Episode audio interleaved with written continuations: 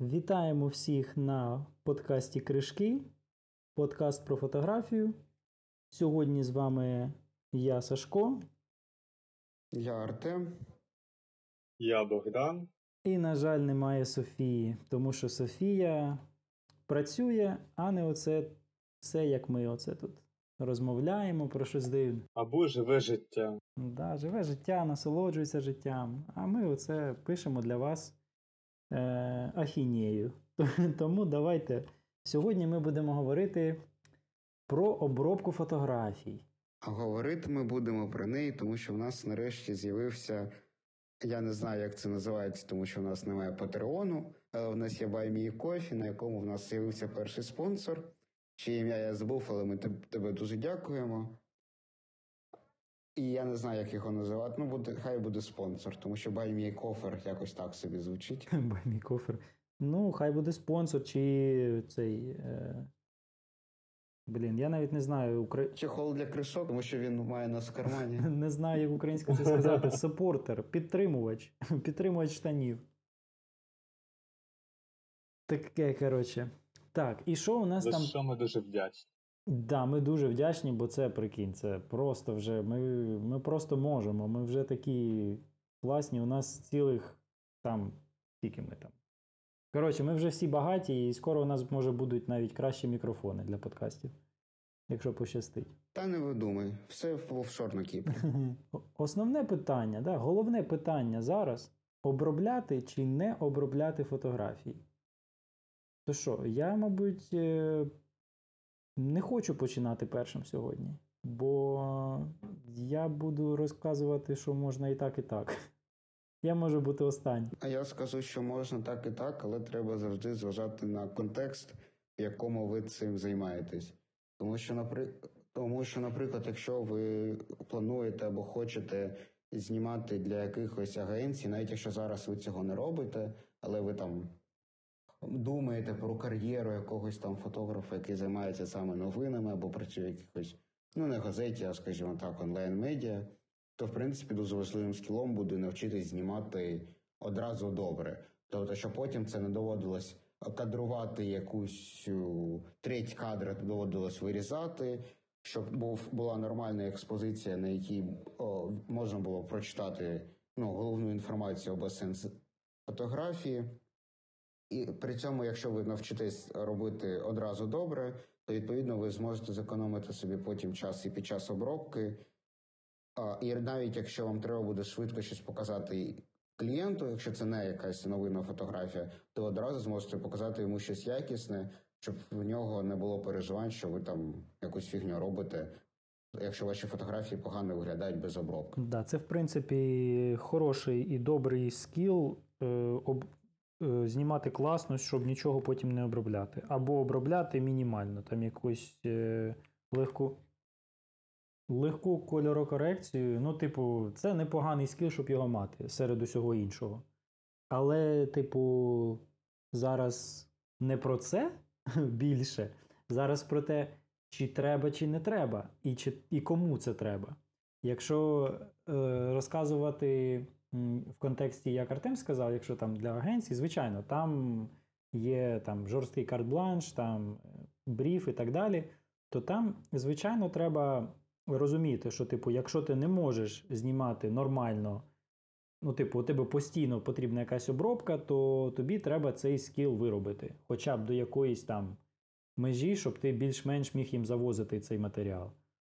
Але, типу, давайте будемо, може, більш ширше розмовляти тоді. Богдане, що ти скажеш?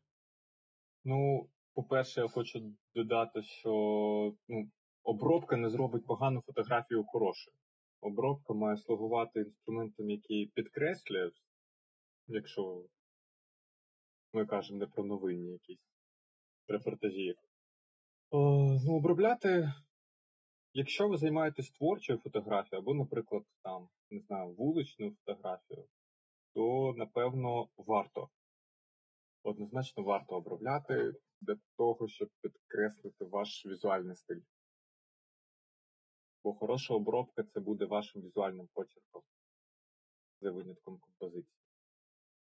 Mm, погоджусь. Я думаю, так. Погоджусь, давайте е, ще зробимо таку невеличку е, ремарочку, що саме ми розуміємо під словом обробка, так? Типу, що сюди входить? От у моєму розумінні обробка – це, типу, будь-яка маніпуляція з фотографією. От я зробив фото на камеру, якщо це, наприклад, е, равка, да, або JPEG, і, е, і я скинув її на комп. На якому етапі це стає обробкою? Я би сказав, що обробка фотографій – це, в принципі, будь-які маніпуляції з файлом, які хоч якось його видозмінюють. Тут я згоден. І якщо ми кажемо взагалі про термін, то, думаю, якщо ми беремо саме обробку фотографій, то це допоки ми працюємо з цим файлом. Як тільки ми починаємо робити якісь подвійні експозиції, чи додавати якісь елементи, це вже у нас фотомонтаж.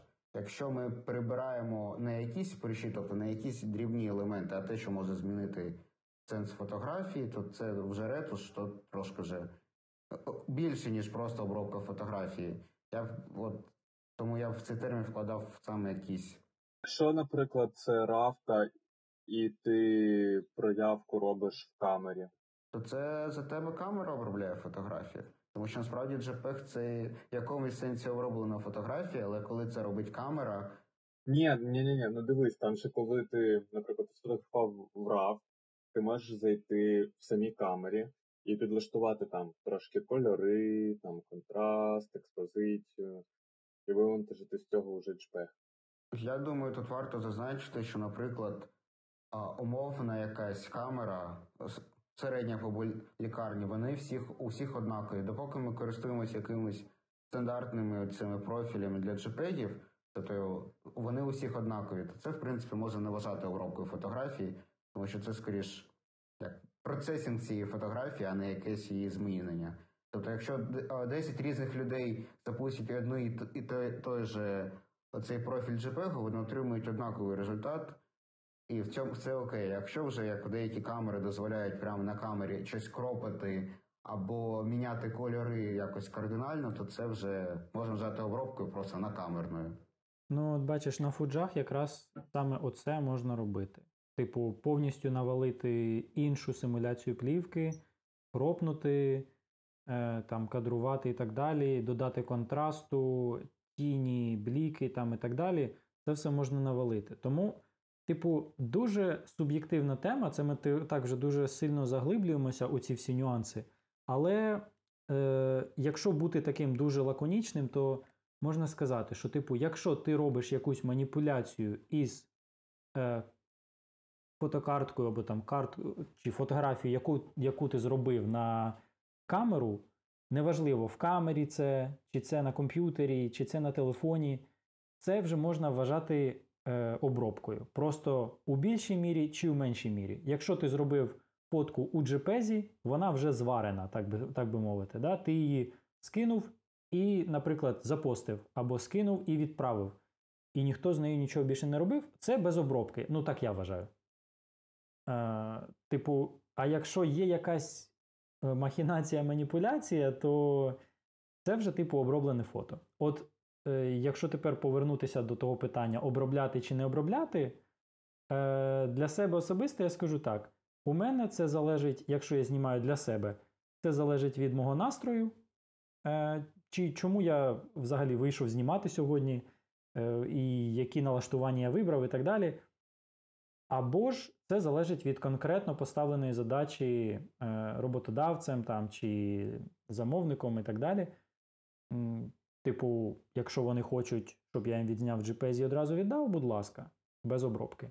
Якщо вони знають, що, типу, ага, нам треба оце відзняти, це буде там каталог, чи це там буде на веб-сайт, там, чи ще кудись, то, звичайно, якби розуміється і однією стороною, і іншою, що, типу, буде якась обробка, буде там якийсь ретачинг, там, чи там підгонка по кольорах, там, ну і так далі.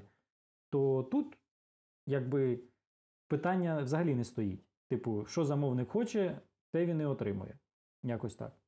Якщо для себе знімати, дуже суб'єктивно.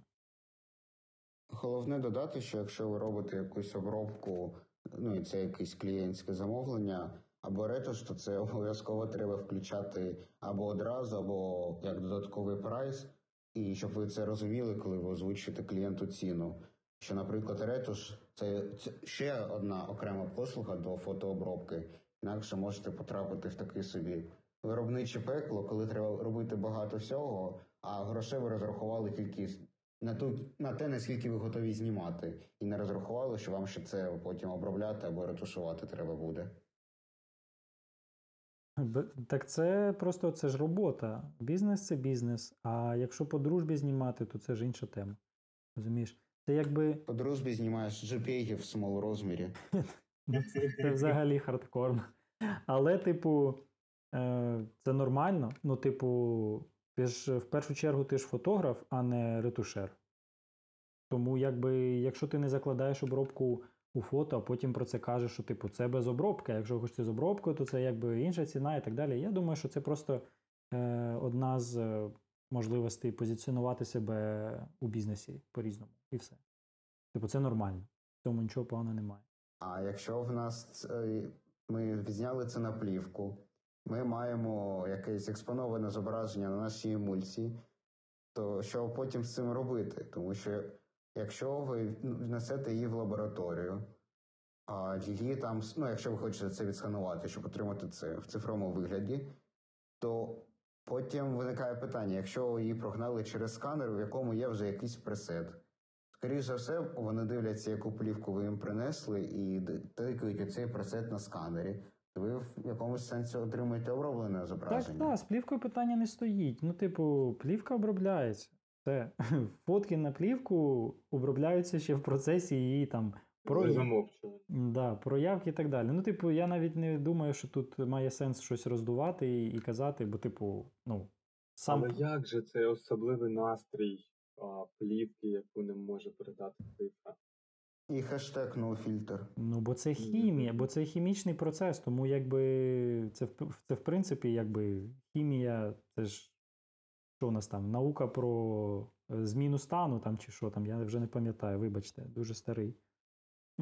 Типу, це якби і мається на увазі, що це є обробка, бо проходять хімічні реакції, коли ти щось робиш.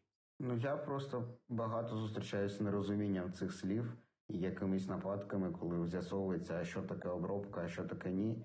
Кажуть, що от цифри її обробляють, а от полівку я одразу отримую правильну і необроблену, таку, як вона є, мені її присилає лабораторія на e-mail. Ну, ну, слухай, е, дивись, це просто, можливо, люди, які самостійно ніколи не проявляли і не займалися цими всіми там... Знаєш, заморочками, домашня лабораторія плівкова у ванні там і так далі. Та насправді ні. Це просто люди, які по-різному сприймають, по-іншому, точніше, навіть сприймають сам процес обробки. Вони вважають, що якщо вони типу, не закинули це в лей... цей скан в Lightroom і нічого там не зробили, от це для них і немає обробки. А, ну, сканер, типу, ну, сканер і сканер.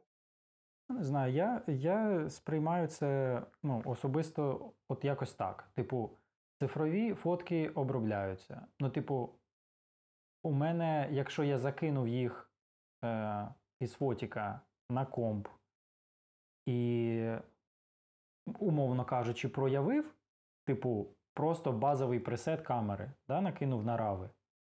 Я не вважаю це, е, якби особисто, я не вважаю, що це прям я їх обробив. Бо я нічого більше не крутив.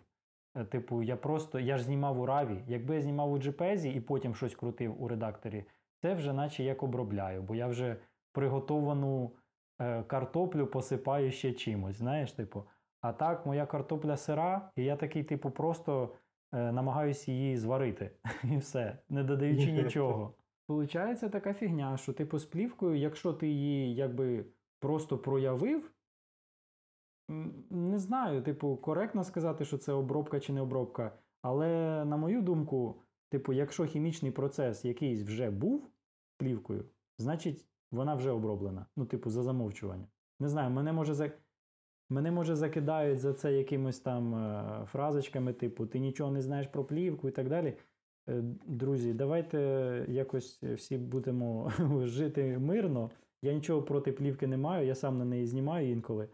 Але, типу, Хочете обробляти – обробляйте. Не хочете обробляти або вважаєте, що це не оброблено – будь ласка. Це типу, мені від цього, мені від цього точно не холодно і не жарко. Як хочете, так і робіть. А люди задовольняються сканами з лаби, то вони не сприймають це як обробку, ось і все. Типу, їм далі пофіг. Я... Це цілком нормально. І тут вони не те, щоб не думають, вони, вони просто не зважають на це. Для багатьох, о, вибачте, але типу, плівка – це просто настрій. І вони зовсім не заглиблюються в якісь типу, деталі там, про пресети в сканерах, про інтерпретацію. Там. Вони дивляться, що їх влаштовує там загальний тон плівки в залежності від того, що вони обирають. І все. І це вже творчість. Це вже творчість. А потім сидить якийсь дизайнер, якому треба цього зробити фотокнигу, а, та, а з плівкових фотографій думає, за що це все мені. Тому що доводиться майже кожен кадр, а потім ці на англійській лев... рівні, рівні криві треба до якогось єдиного знаменника доводити, щоб воно, в принципі, виглядало адекватно. Тому що оцей весь мод неідеальності, то, звісно, може прикольно комусь, але коли доходить справа до якогось продакшну, коли це треба друкувати або десь вивішувати, то тут вже починаються заморочки, що треба було таки розбиратися, що, що, роб, що ти робиш зі своїми кадрами. А, в тому плані, що в них має бути а, або їх або треба проявляти, ну, як він сказав, професійно або якісно, що там не було розводів.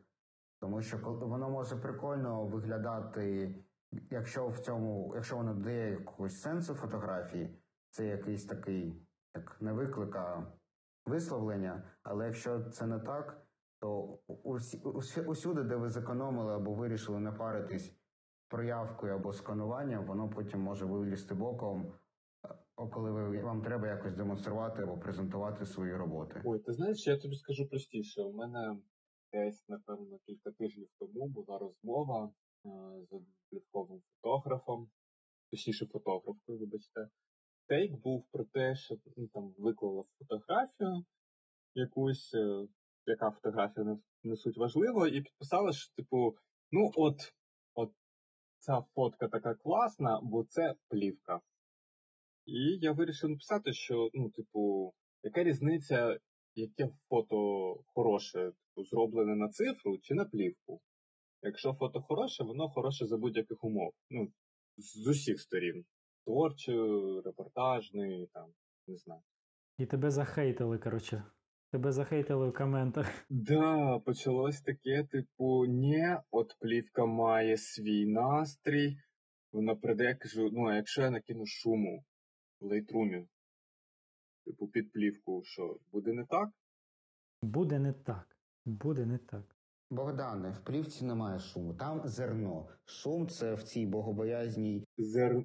Зерно, зерно. Воно в сараю у кур. Зерно благородне, ти не розумієш. Зерно благородне. Казав про обробку і, ну, типу, десь, напевно, півгодини дискусія була. І, ну, ми залишились при своїх, а, звісно, думках, але, ну, типу, я хочу, щоб аудиторія, яка це слухала, написала в коментарі, чи важливо, на що зроблене хороше фото? На плівку чи на цифру? Чи хороше фото, воно і... Чи, чи на бутилку. Так, да, чи хороше фото, воно і в Африці хороше фото. Переходимо плавно тепер до трендів в обробці фото. От ми вже почали розмовляти там про fine grain, про silver rich і так далі, про зерно у сараї. Давайте тепер, коротше, поговоримо про те, що, що людям подобається, які, які тренди зараз модні, в принципі, в обробці фото. Давайте на плівці не будемо циклитися, бо ми будемо тригерити усіх плівкових фанів. Давайте сфокусуємося зараз на тому, на що знімають усі максимально. Знімають максимально на цифру. Будь то телефон, будь то там бездзеркалка, дзеркалка, діджикам чи що в тебе там є, неважливо. От цифрові кадри. Які тренди в обробці цифри? Хоча б давайте от тут розберемось. Що ви скажете? О, я не знаю. Мені здається, залежить від твоєї інстаграмної бульбашки. Інстаграмна бульбашка зараз і моя не інстаграмна, не бульбашка раніше говорить, що спочатку в нульових, о, коли всі, в принципі, дослідили для себе вперше, ну, якщо ми беремо наш світ умовний, а, це було, давайте, коротше, поярче, поконтрастні, понасиченіше. Потім ще відкрили вкладку ейч ес ел і почали робити осінь о, помаранчеву і так далі. Потім десь в шістнадцятому-сімнадцятих роках всі знайшли слайдер, що можна, коротше, чорний, точку чорного робити точку сірого.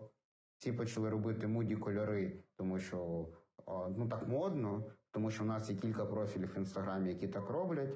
Тому ми в усіх обов'язково кольорах... Teal and Orange не треба забувати. Teal and Orange. Це трошки пізніше. Це наступний такий міні-тренд. Оці дізнали, що можна робити ці. А там прибирати яскравість, трошки прибирати насиченість і додавати, ну, тем, темноту, я не пам'ятаю вже, як воно правильно називається. Потім в нас ще з'явились ютубери, і всі вивчили схему Teal and Orange, тому що це дуже синематик. Тобто ми від муді кольорів перейшли до синематик кольорів. А де в нас синематик кольори, там ми згадуємо про motion picture, і так ми приходимо до обробки спочатку під кіно, але взагалі типу під плівку, а тут якось і тренд під плівку, взагалі, як я вище підібрався. І так, коротше, ми десь зараз і застрягли на тому, що ми фотка обробляємо під плівку, або в дуже таких випадках окремих, ще останні там два-три роки з'явився такий тренд на наднейтральну обробку, коли максимально знижується майже до ЧВ, але не ЧВ кольори. А, в, знижується контраст і робиться такий максимально сірий знімок, який виглядає, ніби це якийсь сілог, тобто максимально нейтральний профіль, що Саші не дуже подобається, але я думаю, історія приблизно така з трендами в обробці. А, і десь там ще були профілі віско. Почались вони десь, де були будні кольори, і досі з нами живуть. Оце ми отримали тільки що від Артема короткий екскурс від того, що було модно тоді. Давайте розберемося от зараз, от двадцять двадцять три, е, що зараз модно? От хто що бачить? От е, Артем, Богдан, що ви бачите онлайн частіше всього? От у ваших бульбашках, там, неважливо, де ви там дивитесь, що ви частіше всього бачите, от який тип обробки ви бачите? Що ви вважаєте трендовим? В мене документальна, в мене стрічка вся в документальній фотографії, тому там обробка якась мінімальна, типу те, те саме, що я плюс-мінус роблю. Десь може контраст, десь може експозицію трошки, десь щось світ, світло-тінь, але таке, знаєш, по мінімуму просто таке fine-tune і, і, і все. Mm-hmm. Типу, типу, коротше, muted такий, е- не дуже яскравий. Я б навіть сказав, що muted. Це типу просто від камери залежить і від освітлення. Тобто ти майже не впливаєш на якісь загальні зміни, але якщо в тебе там трошки там обличчя недоекспоноване, ну ти трошки експозицію там плюс нуль цілих п'ять робиш, або там в тебе тіні, ти хочеш, щоб не було видно, що в тінях, ти там контраст робиш чуть більше. Тобто така мінімальна обробка, просто щоб трошки підкреслити сильні сторони і все. Угу. Добре, Богдан, що ти бачиш частіше всього? В мене, в мене все в основному дуже під плівку, бо, ну, типу, я підписуюсь. У мене якось, не знаю, у мене сформувалася цифрова бульбашка в тому плані, що я не, я не можу за неї вийти. Якщо мені а, десь і підкиди якихось, я стараюсь більшість на українських фотографів підписуватися, то чомусь вони обов'язково всі знімають на плівку. Я не можу з цього боротися. Я не можу побороти в інстаграм-алгоритми. Угу, цікаво. От. Тому в основному або це плівка, або під плівку. Зрозуміло. І ну, мене це якби влаштовує. Ну, я бачу, ти там теж заморочишся з пресетиками під плівочку і так далі. То, ну, це нормально, це типу певна фаза, яку можна пройти, можна не пройти, якщо не хочеться, це нормально. У мене особисто, що я бачу? А, у мене просто дуже різноманітні підписки. Я намагаюся розбавляти максимально і тим, і другим, і третім, для того, щоб не замилювалося око, так би мовити, щоб я не копіював чийсь певний стиль. Тому, якщо навіть подивитися на мою сторінку, то ви побачите, що я знімаю не в одному якомусь певному стилі, чи обробляю все в одному певному стилі. Е, я експериментую, я постійно намагаюся щось робити. Якби я знайшов свій певний стиль, який, типу, оце я буду тільки так тепер обробляти фотки, я б, мабуть, перестав знімати. Е, це, ну, моє особисте. Типу. Я б перестав би знімати в принципі, бо мені б стало б нецікаво. Ну, типу, який понт? Я б, я б просто тоді знімав би усе на одну камеру, на один об'єктив і фокусувався б тільки на моменті зйомки. І, мабуть, це було б у Че Бе. Так, якщо от по хардкору сказати, да, я б просто валив би все у Че Бе в одному стилі обробки. Але мені це не по приколу. Мені, я від цього не кайфую. Я якраз таки кайфую від експериментів в процесі, що я можу навалити сьогодні такий колір, а завтра зніму серію фоток, які будуть, ну, абсолютно іншими, не такими, як вчора. Е, може, в цьому і є мій стиль, що я люблю експериментувати із різними речами. Тому, що я бачу в трендах? У мене є і плівкові фотографи, і ті, хто виключно на цифру валять. І частіше за все це західні м, чуваки і жіночки. Бо, е, не знаю, мені здається, мені просто дуже хотілося б там теж повалити, і я дивлюся і навчаюся у тих людей, які там є. Тобто я намагаюся прожити трошки хоча б тією реальністю, яку вони мають там. Е, якщо так можна сказати. Е, те, що я частіше всього бачу, це е, доволі яскраві кольори. Можете подивитись, наприклад, Джо Джо Грір. Я думаю, Богдан знає, хто це такий. Так він під плівку робить. Так він на плівку і валить. Не те, що під плівку, він в більшості валить на плівку. Він валить на там Pentax шістдесят сім, там Leica і так далі. Русняву Leica. Да, прикинь. От. І він валить на плівку, на портру там і так далі. Е, мені подобається, як у нього виглядає, мені подобається, як він е, спалах юзає і так далі. Отаке я бачу частіше всього, бо я якби підписаний на отакий стиль, він мені зараз подобається. Саме от, хочу акцентувати, що зараз мені це подобається, тому я такого дивлюся більше всього. Е, якщо на цифру, е, це, мабуть, щось у стилі... Е, Джо Макнелі, чи Макналі, як його правильно перевести, е, теж доволі яскраво, яскраві кольори, насичено, доволі контрастно, коротше, чиста, якісна, чітка картинка. Е, от такого я бачу більше всього. Але теж, так як у мене фотографічний аккаунт, я думаю, що з цим зіштовхувались всі фотографи, які сидять в Інстаграмі, нам постійно рекомендує якісь рандомні записи. Ем, і я бачу дуже багато того, про що ми говорили до цього. Усі ці тренди, які Артем перелі... перелічив спочатку, вони циклічно то повертаються, то знову зникають. І такого я теж бачу багато. Ми от обговорили, що, там, що ми дивимося в Інстаграмі, але я це трошки раніше зачепив. Мені здається, дуже сильно на... тренди в фотографії впливають тренди в кінематографі. Чого тільки вартує те, що коли виходить черговий фільм Веса Андерсона, раптом всі починають обробляти не просто під плівку, ну, тому що плівка, а от саме намагаються повторити ту кольорову палітру, яка актуальна для того фільму, який виходить. Зараз, наприклад, виходить в нього «Астероїд-Сіті», всі, ну, якраз розпочався цей тренд, коли, ну, він в основному для відео в тіктоці, але на фотографію, я думаю, це теж вплине, особливо коли фільм вже вийде. Там знову у нас, окрім плівкових кольорів, ще будуть такі як кольорові, але без як сильних тіней або світлих частин фотографії, щоб якось бути схожими на фільми Веса Андерсона. Але ще я помітив, але це більше як індивідуальний смак, який я за собою помітив, От, наприклад, о, в мене Apple подарував безкоштовну підписку на Apple ті ві, тому я доволі багато їх серіалів дивлюсь, тому що це зручно і безкоштовно. Я не знаю, до речі, чому вони мені подарили, але якось так. І я от помічаю, що в деяких серіалах або фільмах, які вони знімають, ну, зрозуміло, що вони просто як спонсорують когось, але це якось...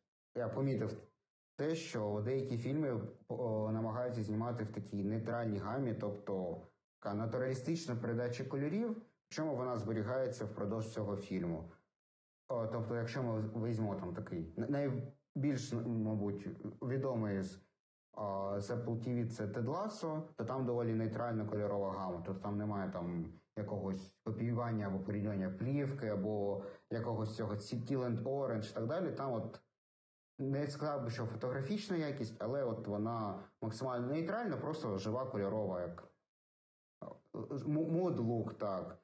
Ще в них в цьому, в The Morning Show, це така більш драматичний серіал, але там теж намагаються витримувати якусь нейтральну історію. І ще з цього в них є документальний там був фільм якийсь, як серіал був про те, як один там ведучий подорожує світом, і мені чомусь прям, от картинка, яка там була, там от назва, якщо комусь стане цікаво, я не пам'ятаю назву, але можете подивитись, там ведучий Юджин Леві, або Євген Леві. І от там просто доволі фотографічна, як мені здається, оця просто насичена, яскрава, жива гама палітра, і от мені чомусь там от такі нейтральні кольори в останній час дуже заходять, тому що в мене прямо око відпочиває після того, як я надивився цих всіх фільм-луків і сінематік-луків. Чомусь, коли я бачу максимально а, нейтральну таку живу картинку, то в мене немає цього відчуття фейковості, як, знаєте, ці забавні відоси, коли показують, як виглядає Мексика в усіх фільмах, або як виглядає Африка, там щось таке жовте, помаранчеве все. А якщо ми знімаємо Європу, то в нас це синьо-зелене, якщо це Британія, це дуже синє все, дуже сіре, то мені оцей трошки намулило вже око, тому коли я бачу якісь такі нейтральні, живі кольори, то в мене прям радіє око і душа. Вже нам розказав, Богдане, давай ти, мабуть, що ти там зараз експериментуєш, чим, що тобі подобається, розказуй. Так, я насправді, то як в квітні почав свій джпег місяць, О, так на ньому і залишився, такий кайф. О, не мудохатись з обробкою і намагатись знімати одразу нормально, щоб не фейлити кадри. А стосовно того, що подобається, ну насправді, типу, мені хотілося би, хотілося би робити щось таке, от як ти казав, наприклад, там, дивишся американських там якихось фотографів, і в них таке воно все, якби, наче і куль... таке кольорове все, яскраве, але потім ти розумієш, що в принципі плюс-мінус воно недалеко від реальності у них там пішло по цих кольорах. Але у нас таке, мені здається, дуже важко зняти просто через різну архітектуру і навіть погодні умови. Є таке, є таке, я теж таке помічав, що, типу, особливо із світлом це дуже помітно. Типу, навіть у сонячну погоду, коли ти бачиш фотки, наприклад, із, там, із Нью-Йорку або із е, там, Велико, Великої Британії, е, вони, і робиш подібну в нас, виходиш в той приблизно час, коли і вони, там за декілька годин там, до заходу сонця і так далі, і валиш в такому сонці, у нас це виглядає все-таки по-іншому. І навіть якщо ти візьмеш ту саму камеру, воно все одно не те саме вийде. Е, я теж це помічав. Чи це якась різниця, як ти сказав, архітектури, чи ще щось? Мені здається, архітектури, бо, наприклад, якщо порівнювати з Нью-Йорком, то Нью-Йорк, то він такі тип, будівлі, вони в основному а, більш, от, ну, принаймні там, де ютубери, там, да, в основному всі, всі фотогенічні місця, вони вертикальні будівлі. І світло падає, ну, відбувається зовсім по-іншому. І плюс нас, більшість з них скляні. Да, плюс більшість так, з них, з них скляні, нас... вони ще і відбивають світло по-іншому. Типу воно розсіюється, так, поки доходить до того місця, де ти будеш знімати. А, а нас... старі будівлі в тих же Нью-Йорку, Лондоні, вони зазвичай робились червоної цегли здебільшого. І ну, це теж дає свій ефект на камері, коли вона фільмує. А у нас, ну, типу, сірі панельки, білі панельки.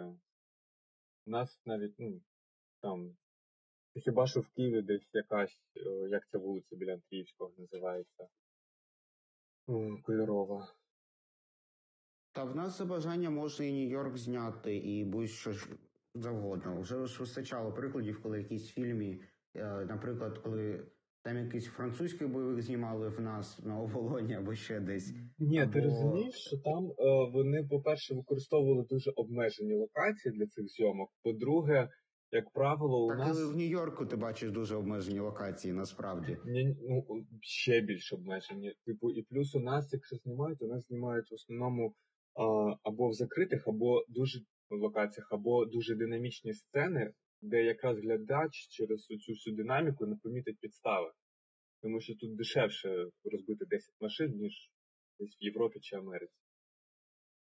Ну, да, тому, наприклад, там і в Чехії знімають більшість голівудських фільмів, хоча події можуть відбуватися в будь-якому місті Америки.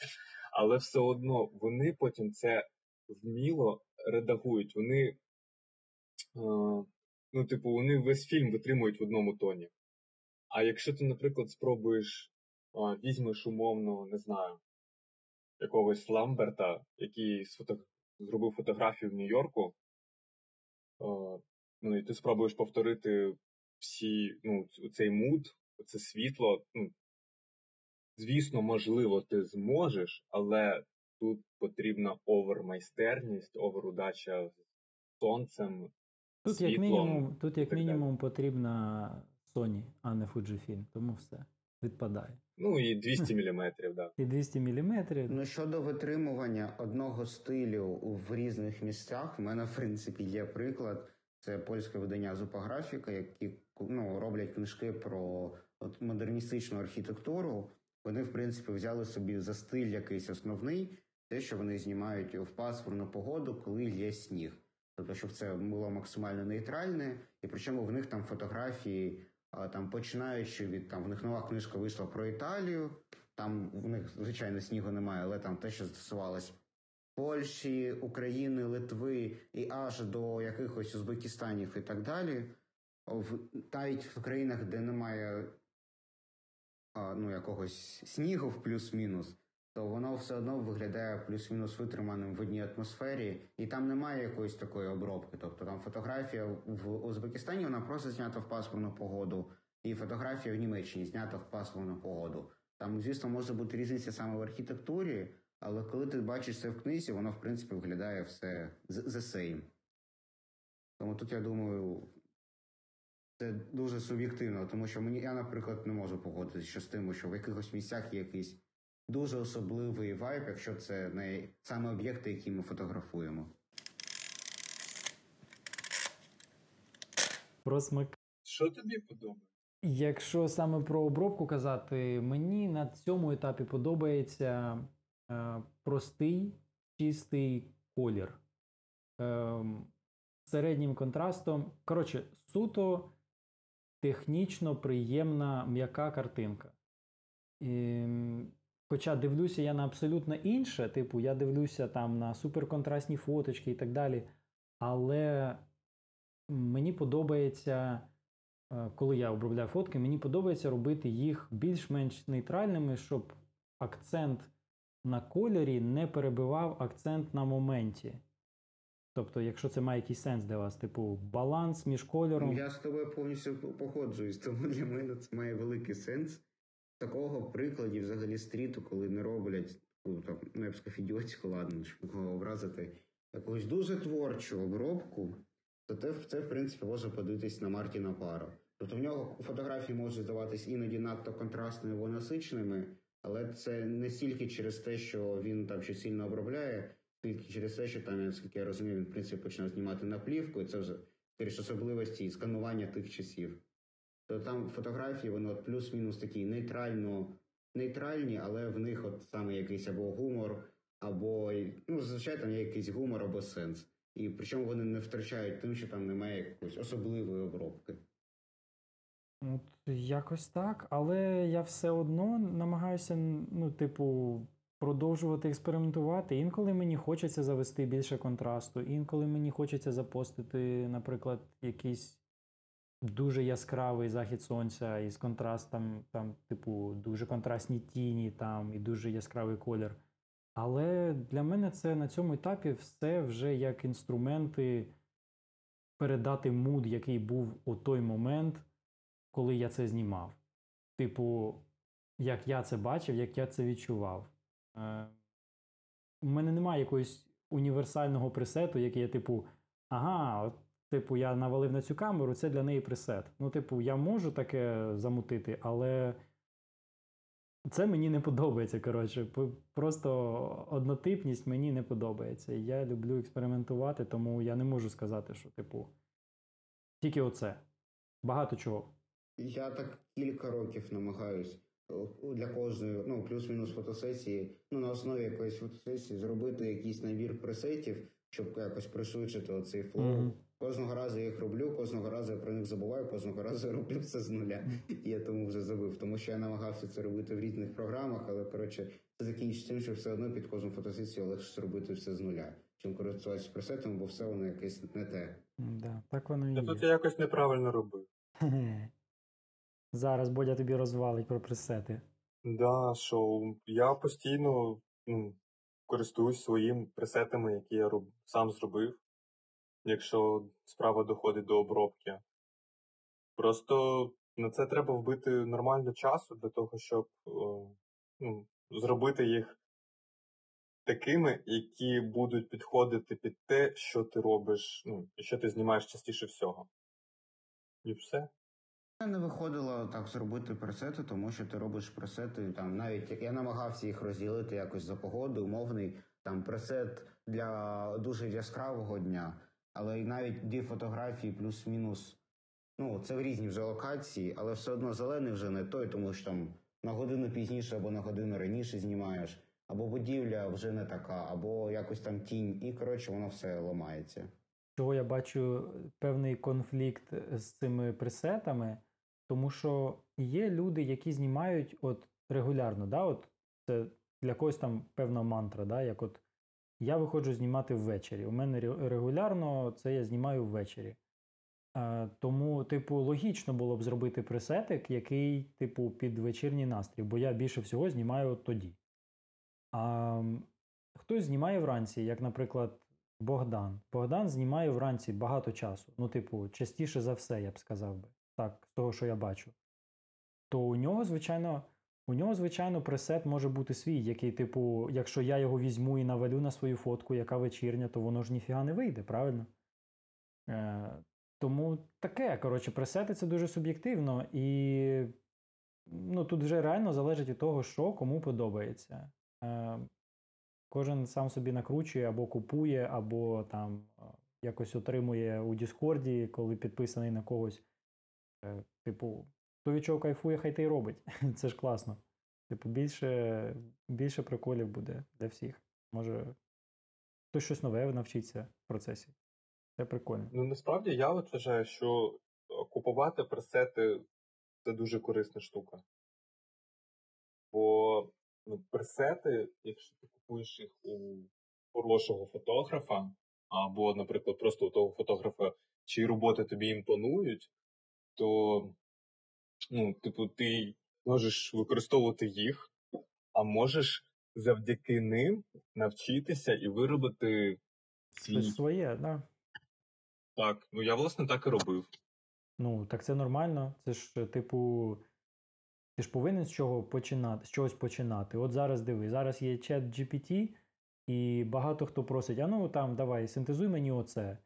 Це ж тобі дає, якби, знаєш, як америкоси кажуть, кікстарт, да? Типу, пінок під, пінок під сраку. Тобто, дає тобі зрозуміти, в якому направленні ти хотів би рухатись. І це нормально. Ну, типу, навіть якщо ти там хочеш купити ті пресети, ну, купуй. Якщо у тебе є на це бюджет, будь ласка, купуй. Якщо це допоможе тобі е, зробити е, або виробити певний стиль, або певне бачення, нехай не стиль, так? Бо ти, типу, можеш там, копіювати когось і так далі, певне бачення того, в якому напрямку ти хотів би рухатись, і якщо пресет тобі може у цьому допомогти, і ти сплатив за нього там типу пару баксів, то це непогано. Це якраз таки добре, ніж якби ти сидів і все з нуля, повного нуля намагався розрулити. Ну, типу, звичайно, це непогано. Я хочу пожалітись тоді на оцю на творчу обробку. Я, от, в принципі, я не зміг придумати, в яку тему це віднести, тому це про знову філософські роздумування. Я просто придивлявся там фотографії за, я б сказав, дев'ятнадцятий по двадцять перший рік, тобто я тоді знімав там, ну, дев'ятнадцятий, двадцятий там було більше цифри, двадцять перший було більше плівки. В принципі, от фотографії, вони в якомусь сенсі, якщо це не просто там погуляти із стріта, якщо ми якось там документуємо умовно або життя, або якісь події, або навіть якщо це просто якісь фотографії з прогулянки, але це було прям якась пригода умовно для вас, то якщо ви їх творчо обробили і вони вам подобаються, то в цьому, в принципі, нічого поганого немає.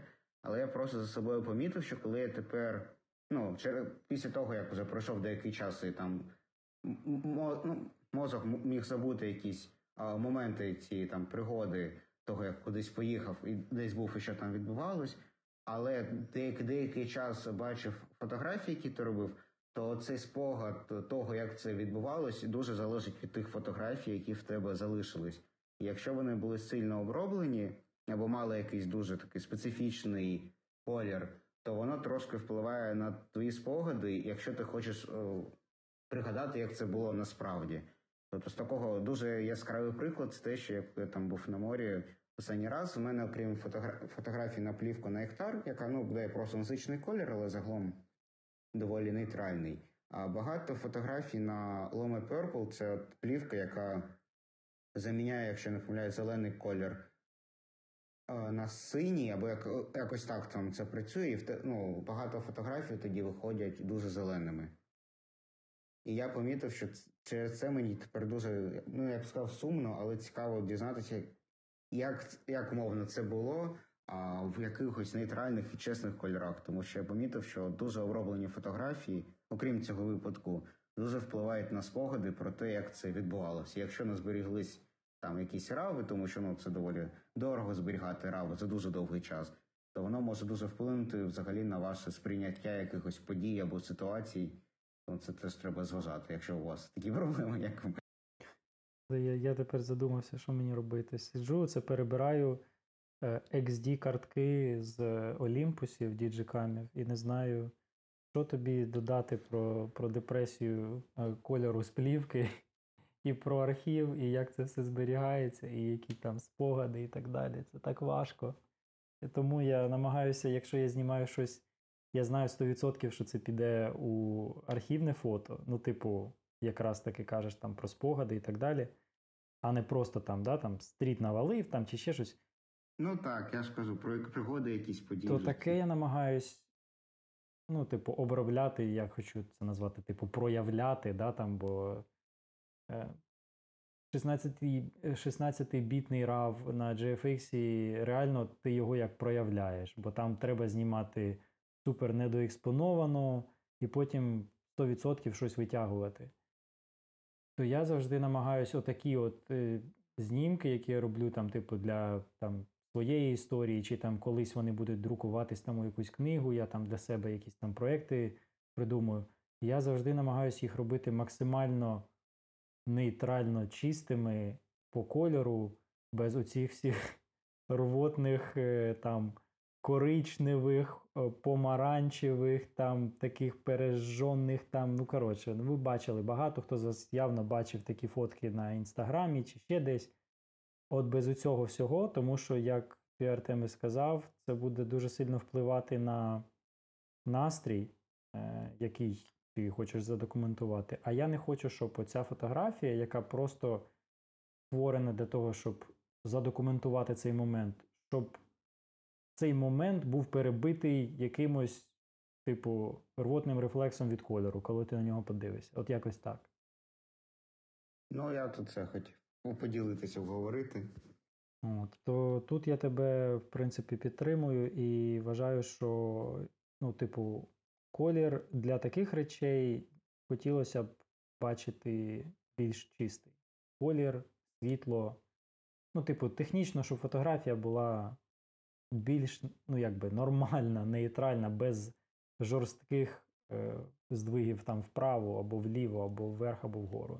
Або, або вверх, або вниз, боже мій. Як ми будемо досягати того, про що ми тільки що розмовляли? Давайте поговоримо, хто який софт юзає, або юзав, або рекомендує, або, ну, щось, щось розкажіть мені, якісь інсайти, бо, типу, у мене є певні, але вони можуть до вас, е, якби, не, не примінятися, тому що трошки інший воркфлоу і так далі. Мені цікаво послухати головного е, челіка по пресетах, це Богдан. Я думаю, що він нас явно переплюне, якщо відкрити його бібліотеку у Lightroom, то наші пресети і їх кількість там покурять десь у сторонці відносно того, що є у Богдана. Якщо знімаю в рав, то я юзаю виключно Lightroom. Хотілося би...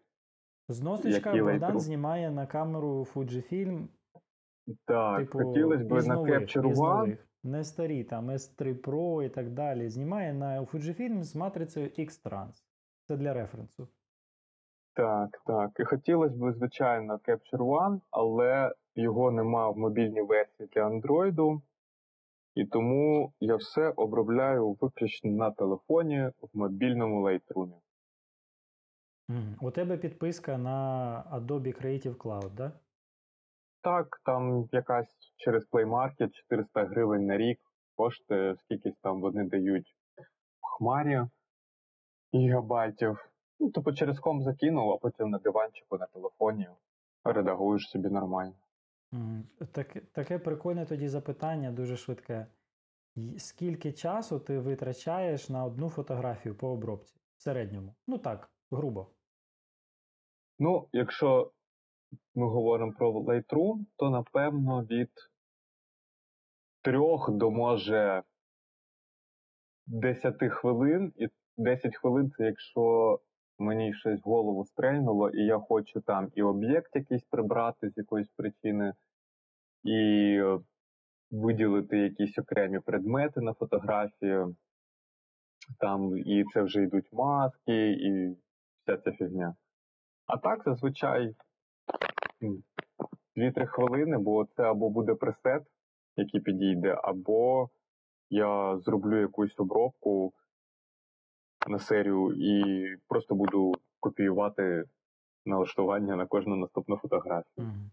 Це знову ж таки зносочка, ти коли знімаєш у рав, ти це робиш, правильно? Ти джепеги обробляєш з камери, чи якщо... Ні, якщо я фотографую в джепег... Е... Давай так, якщо я фотографую джепег саме на камеру, то ні, я не редагую. От всі фотографії за останні там, кілька місяців, які були зроблені саме на Фуджі, я просто встановлював рецепт потрібний і все. Я вивантажив і запостив. Там жодної обробки від мене взагалі нема. От, ні капельки. Добре. Е, так, що давай Артем. Артем, розкажи мені. Е, до, до референсу знову. Артем у нас знімає на Canon. Заядлий кеноніст, і тепер у нього Canon R, і він нам хоче розказати, що він робить взагалі з фотографіями, який софт юзає, і що це взагалі, як це все виходить у тебе. Розказуй.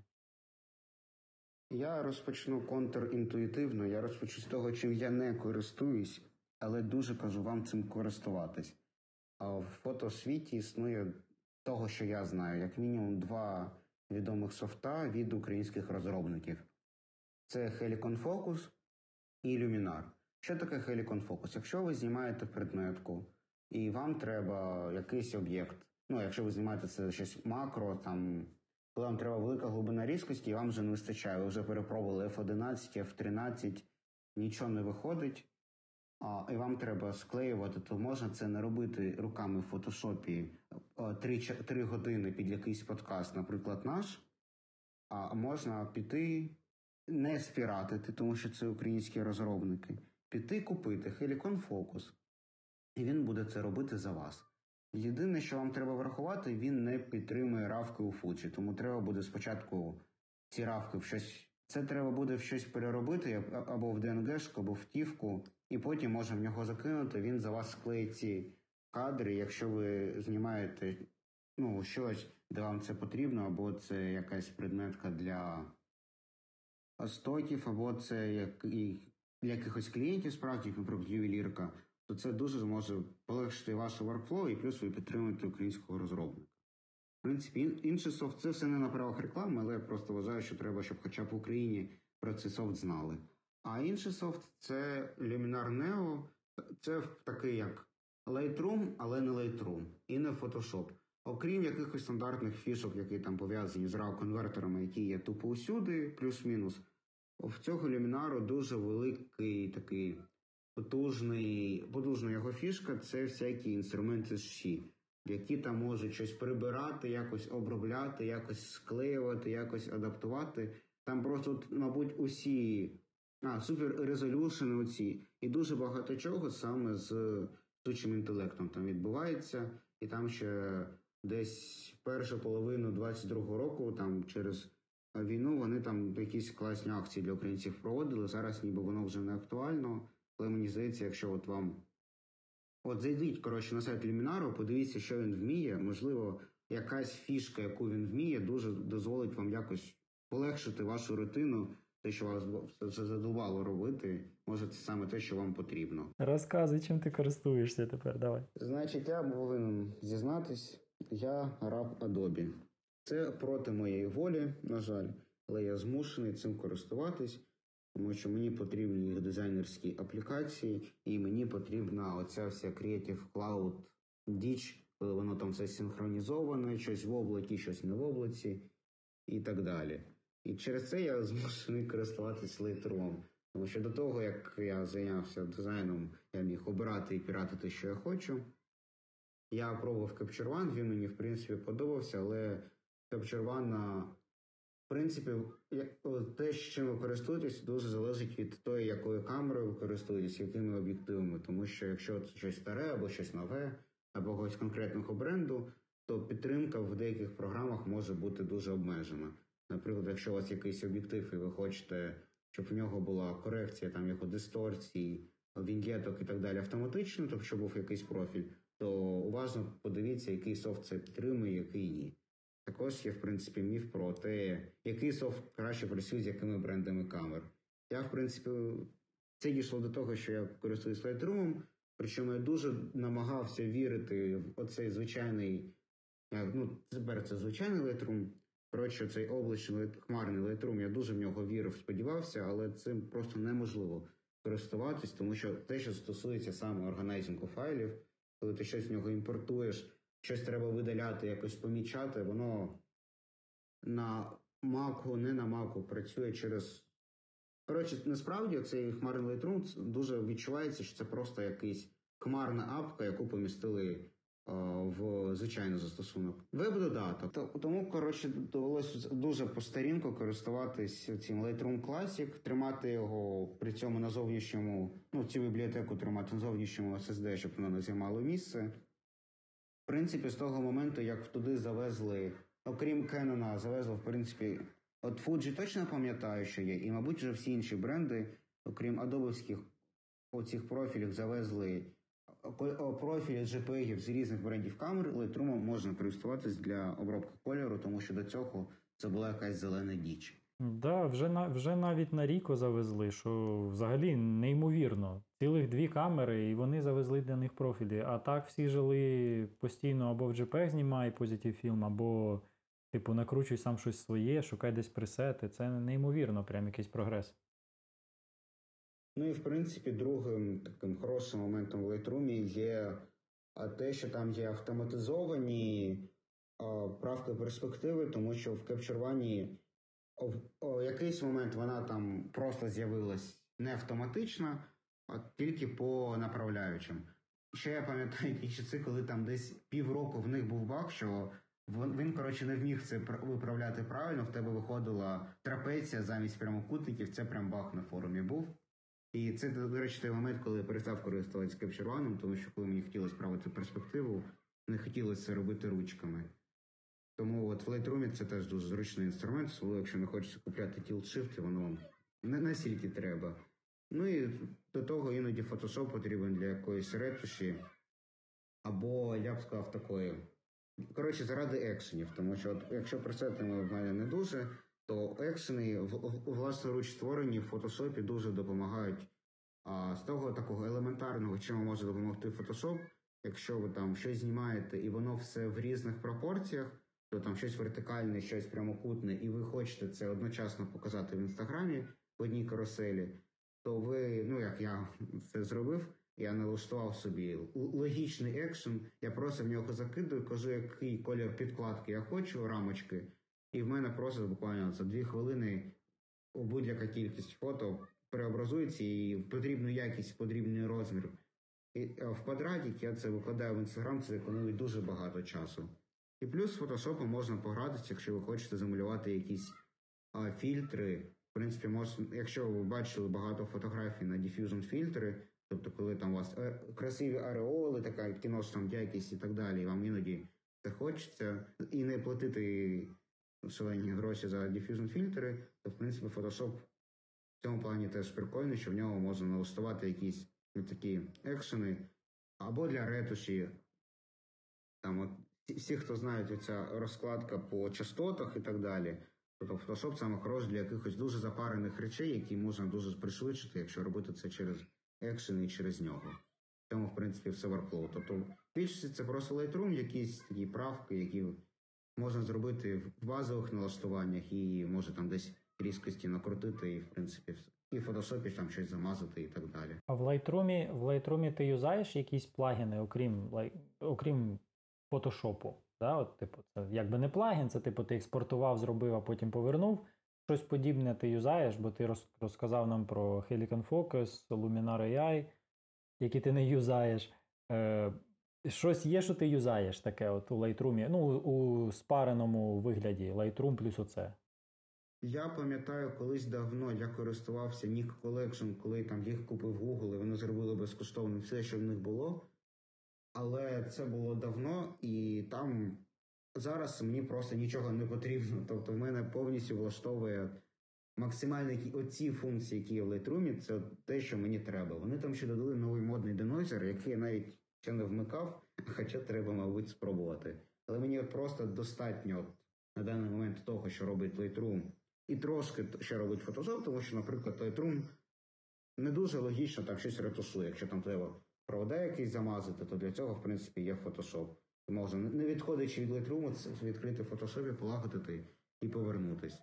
Плюс Lightroom мене влаштовує там стандартно, як він навчився робити панорами, як він аж яр вміє робити. Тобто мене повністю влаштовує оце, оце це, що влаштовував, запихнув в одну цю програму. Але так, я був таким, як і ви, пацани, я був рабом Adobe, у мене був Lightroom, Photoshop і щось там іще, коротше, якийсь Adobe Illustrator.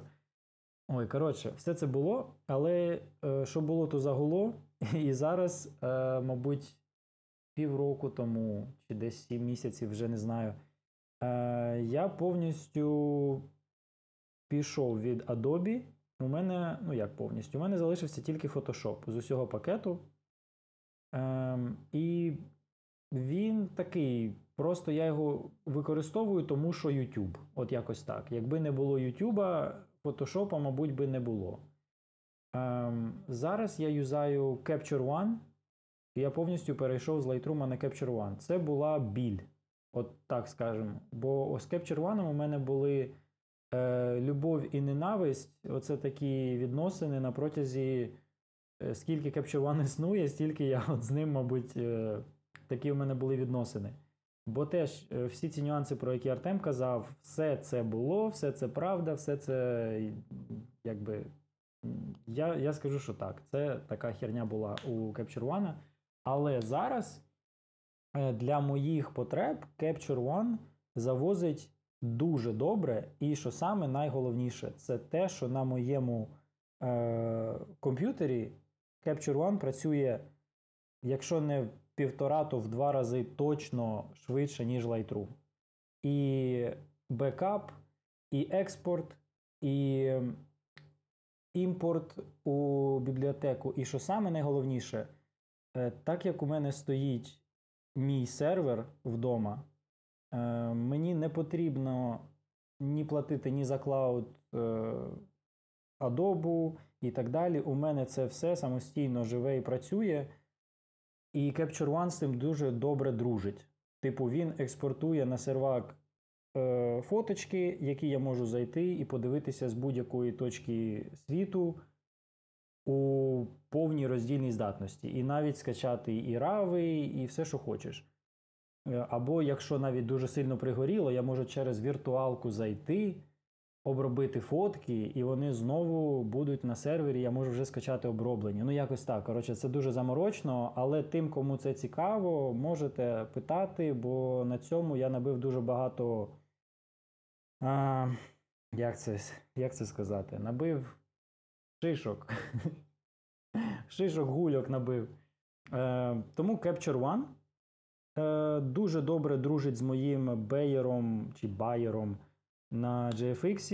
Мені дуже подобається. Є тедерінг нормальний, який працює без якихось плагінів чи ще якоїсь фігні. Просто підключив і знімай. Capture One хочу про потужність додати, що в принципі, якщо у вас щось тормозить, тобто якщо у вас Capture One тормозить, спробуйте Lightroom і навпаки. Бо, наприклад, як я взагалі спробував і користувався Capture One, це відбулось, коли в мене був Mac Mini дві тисячі дев'ятого року. І от Lightroom на ньому було дуже сумно. А от коли я поставив попробувати Capture One, за рахунок оцих сто двадцять тисяч прев'ю, які генерує Capture One, то в зрівнянні з Lightroom на древньому Mac Mini воно все прям літало. Тому теж, якщо... Тому дивіться, коротше, де щось краще для вас, а що гірше. Реально, краще все спробувати і обрати щось для себе. Тому що універсального рішення для кожного не існує. От зараз просто не існує, бо всі знімають на щось своє. От у мене, наприклад, якщо я закину фотографії з джі еф ікс у Lightroom, у мене ну, не буде такого самого ефекту, як у Capture One. Я це просто бачу візуально навіть. І швидкість роботи з цими равами буде меншою, на жаль, поки що. Але я не знаю, не буду зараз, як то кажуть, обсирати Lightroom, тому що я його не юзав вже доволі давно, може там щось змінилося. Так, і ще одну штуку я юзаю, це поки що експеримент. Це я, як би, як це кажуть, adopted child. Ще поки що таке воно, знаєш, я ще вирішую залишити чи, чи ні. Це, коротше, програмка від компанії ді екс о, які роблять оці всі тести камери і так далі. Називається PhotoLab. Коротше, ця штука використовує там теж штучний інтелект, там денойзінги і всю цю фігню. І мені здається, вони почали це робити дуже давно, тому що в них алгоритм дуже розумний, як я бачу. Е, прикольно робиться все, але якщо ти юзаєш усі ці денойзінги і так далі, і там е, ще якась є штука, яка збільшує е, щось там, коротше, прикольна штука, але вона тягне дуже багато ресурсів, і навіть е, MacBook Pro із шістнадцяти гігабайтами оперативи інколи при експорті файлів він задумується і каже, що братішка, щось ти тут ну, типу, сильно мене нагрузив. Давай подумай трошки. Він гріється, починає пихтіти, починає крутити вентилятори. Тому цей. Е, використовуйте на свій страх і ризик. Тому що це така штука, не до кінця я розумію, що там з алгоритмами. І в них ще є у цьому пакеті е, ді екс о, теж називається Film Pack. Типу, або Film Pack, коротше, як там хочете. Транслітеруйте. Я їм навіть колись користувався, я пам'ятаю, в дві тисячі дев'ятнадцятому році. Там підборочка, коротше, плівок за, там, ну, коротше, самих популярних плівок і видів плівок на вигляд. Я цією штукою не користуюся на регулярці. Я встановив її е, тільки спробувати.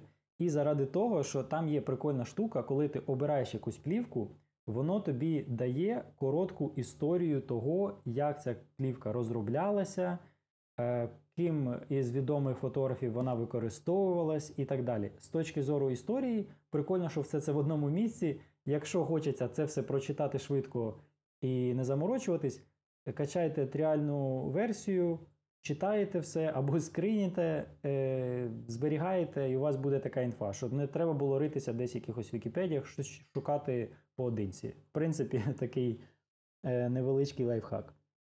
А...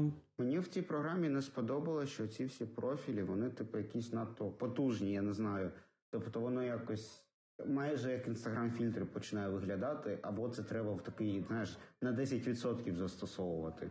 Це тому я як перестав тою штукою користуватись, бо в мене є маленький досвід користання цієї DxO Film Pack. Я думаю, що вони просто роблять це із розрахунку, що ти такий взяв повністю плаский рав, типу максимально плаский, як, знаєш, там, боже мій, якийсь F-лог там, чи D-лог там, чи C-лог, неважливо, як у кіношці, і взяв і на нього навалив оцю штуку, і тоді воно буде виглядати більш-менш гармонійно. Але теж, я не скажу, що я прям фанат цієї фігні, мені теж не дуже подобається. У мене Capture One, і це базовий пресет, який я намутив самостійно, чисто для кожної з камер. Типу там джі еф ікс, там джі ар, і там от зараз це діджиками ще. Є пресети, який базовий, от я, типу, як проявка, да? Типу вальнув на рав там, чи на JPEG, і вже більш-менш те, що я бачу, а там я вже можу там трошки контраст підкрутив, щось там підкрутив, і, коротше, не витрачаю я більше, ніж там одну, ну, півтори хвилини на фотографію, бо, ну, типу, хай його не хай, у мене цей час вже пройшов.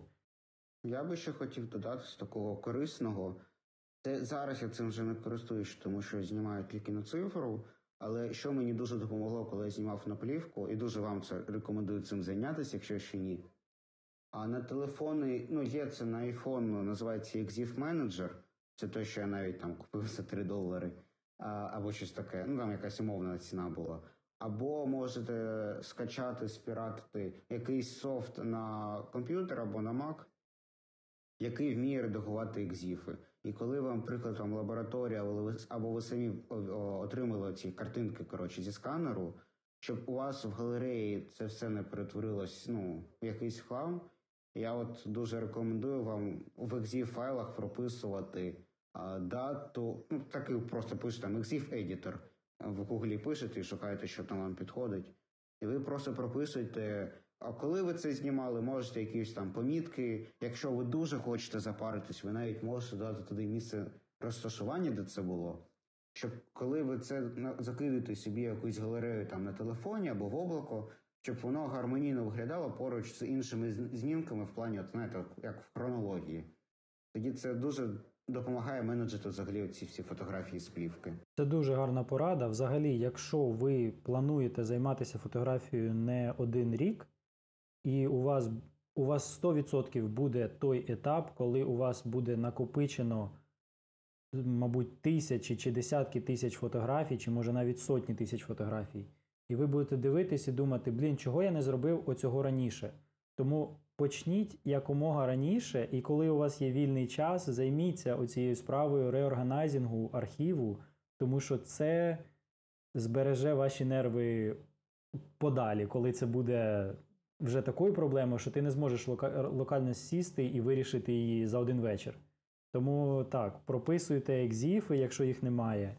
Е, у бібліотеках все намагайтесь розкладати по поличках, тому що потім ви самі собі скажете «Дякую, що я це робив, і зараз я не буду заморочуватись і шукати там на якихось лівих харддрайвах там ці фотки, щоб знову це з нуля робити». Ну, коротше, робіть це спочатку. Це найкращий адвайс, який вам можуть дати е, діди, які вже пройшли через це дуже-дуже-дуже давно. Ну що, друзі, сьогодні ми з вами поговорили про обробку фотографій. Ми намагались, як могли сьогодні, без Софії, на жаль, розповісти вам, що ми робимо, що нам подобається, е, дати якісь поради. Хотілося б дізнатися щось від вас. Якщо ви знаєте щось таке, що могло б допомогти людям в процесі, як вони там навчаються, чи неважливо. Напишіть нам, будь ласка, по-перше, у коментарях. По-друге, не полінуйтесь написати у Twitter чи у Instagram будь-кому з нас, Що ви думаєте взагалі про теми для подкасту, які б теми ви хотіли бачити? Нам це цікаво. Ми хотіли б цю тему далі розвивати, і нам не хотілося б зупинятися, тому що комусь щось не цікаво. Будь ласка, розкажіть нам, що ви бачите, що ви хочете бачити, що ви хочете чути. Будемо намагатися ставати краще для вас. Сподіваємось, ви не вимкнули подкаст, коли почули, що все, що Софії цього разу не буде, і дослухали до кінця. Так, да, це важливо, це дуже важливо. Софія, тебе все вже, всі вже чекають. І ще найголовніше, це дякую тій людині, дай Боже мені згадати, як твоє ім'я, е, хто завіз нам грошей на Buy Me a Coffee. Друзі, ми дуже цінуємо підтримку будь-яку. Якщо навіть ви не можете нам завести там гроші, фізично і так далі, просто дивитеся, слухайте наші подкасти, залишайте коментарі, спілкуйтеся з нами у соцмережах. Це дуже сильно допомагає і мотивує продовжувати. Тому, будь ласка, не полінуйтесь і не думайте, що це якось дивно і так далі. Пишіть нам напряму. Ми такі ж люди, як і ви, і теж вчимося в процесі. Хотілося щось би від вас чути і бачити якийсь фідбек. Швиденько вибач своє п'ять копійчик, Богдан. Як Теска, Тесті, кажу тобі, дякую велике за твою підтримку на Buy Me a Coffee. Що ж, друзі, давайте будемо закінчувати.